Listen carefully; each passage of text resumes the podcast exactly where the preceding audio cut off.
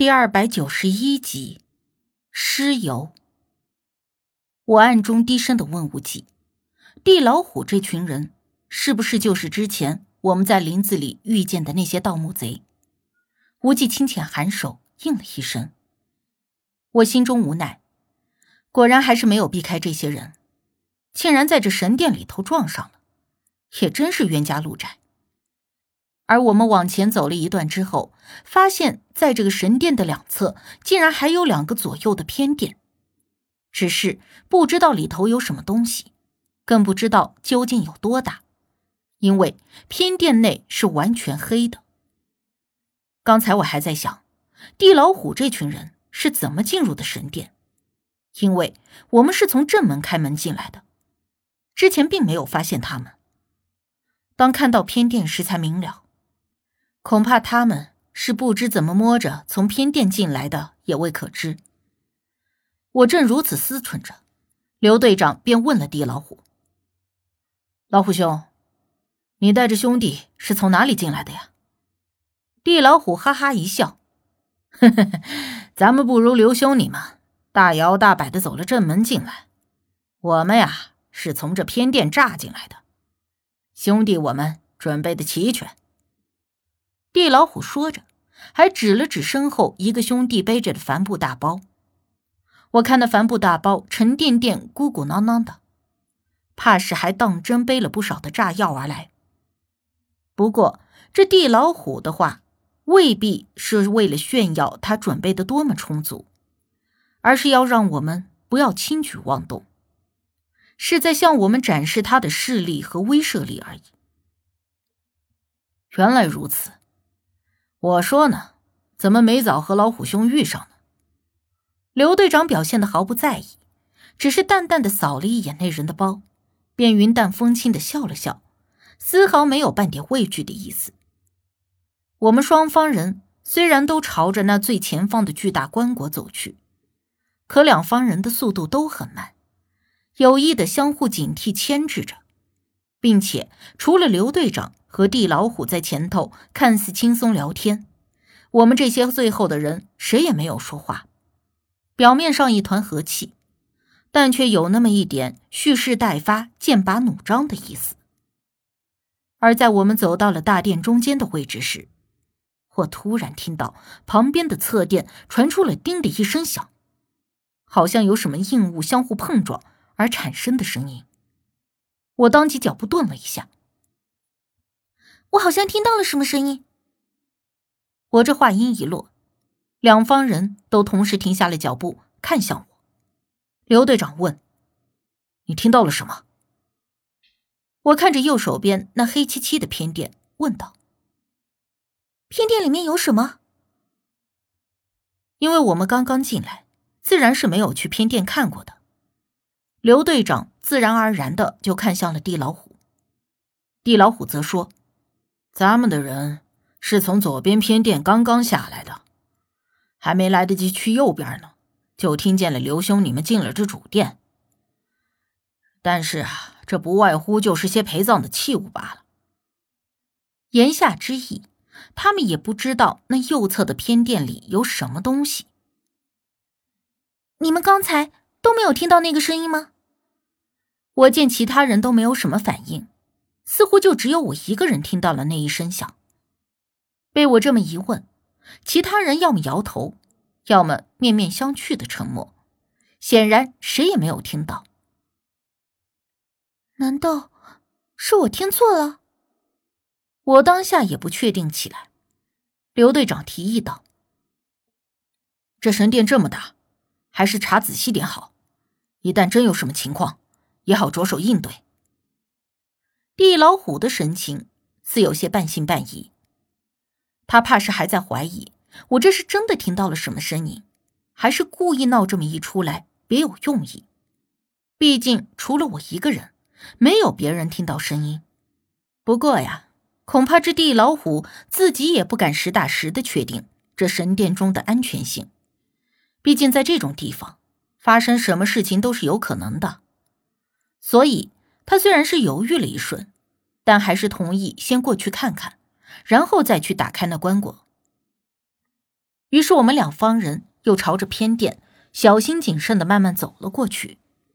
期间，武迪低声问我：“你真的听到声音了？”我当即点了点头：“听到了，叮的一声，特别清楚。”想是武迪也怀疑我是为了给我们找脱身之策而故意说听到了声音，但是现在见我如此肯定，他顿时也变得严肃起来，严阵以待的盯着那偏殿。大家都知道，站在有光的位置上，更加难以看清楚较暗处的情况，而我们眼下就是如此。虽然主殿中的火光隐隐绰绰的，可以映照到偏殿些许。但是依旧难以看清里面的情况。原本为了省电，只打开了几个手电，而走到偏殿的入口时，所有人都心照不宣的打开了强光手电，朝着那偏殿内照去。而这一看，顿时给我看的脊背发寒。这右边偏殿只有主殿差不多三分之一的大小，而且整体毫无装饰。只是在殿中分布摆放着五口大缸一般的容器，那容器比我还高，差不多一个就有两米宽。估算着一口缸的长高差不多都有两米，十分的巨大。缸上雕刻了许多的图腾纹饰，还有一些简单的可以看出是什么神兽还是怪兽似的东西，看起来十分的凶恶。原本这几口大缸也并没有什么可怕的。可是看到这五口大缸的一瞬间，我立刻想到了这大殿石门上的石刻壁画，那些活人分尸后祭祀天神的仪式。那壁画上就表明，神女祭天的时候会将献祭的人分尸成五块，分别装进五个巨大的容器中。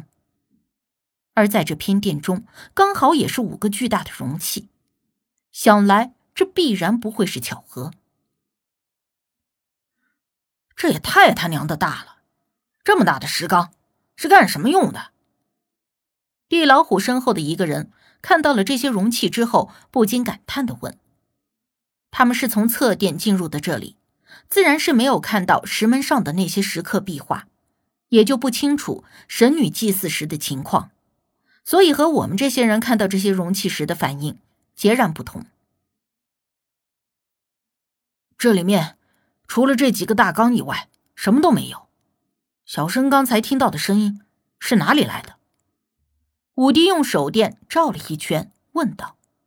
而地老虎的人则端起了弩箭，顺着偏殿的墙根儿朝着这些大缸的后屁股绕过去查看了。查过了，老大，什么都没有。很快，地老虎的人又折了回来，摇了摇头。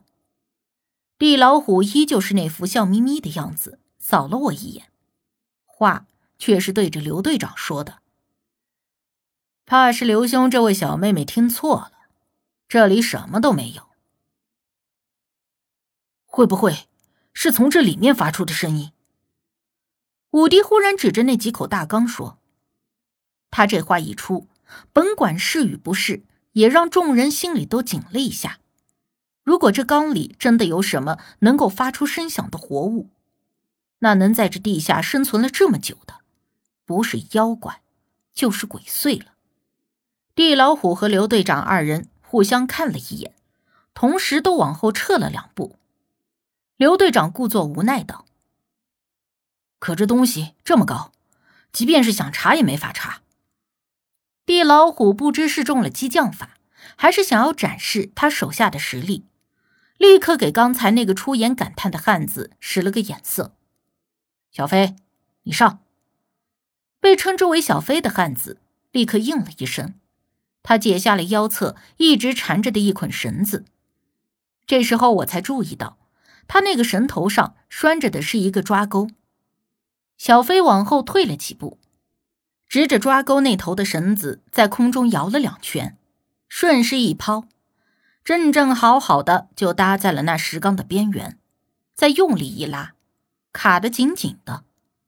随后，小飞似是故意想要给我们露一手，呸呸的在两手吐了两口，然后抓着垂下的这头绳子，毫不费力的就顺着绳子攀上了那看似滑不溜丢的石缸。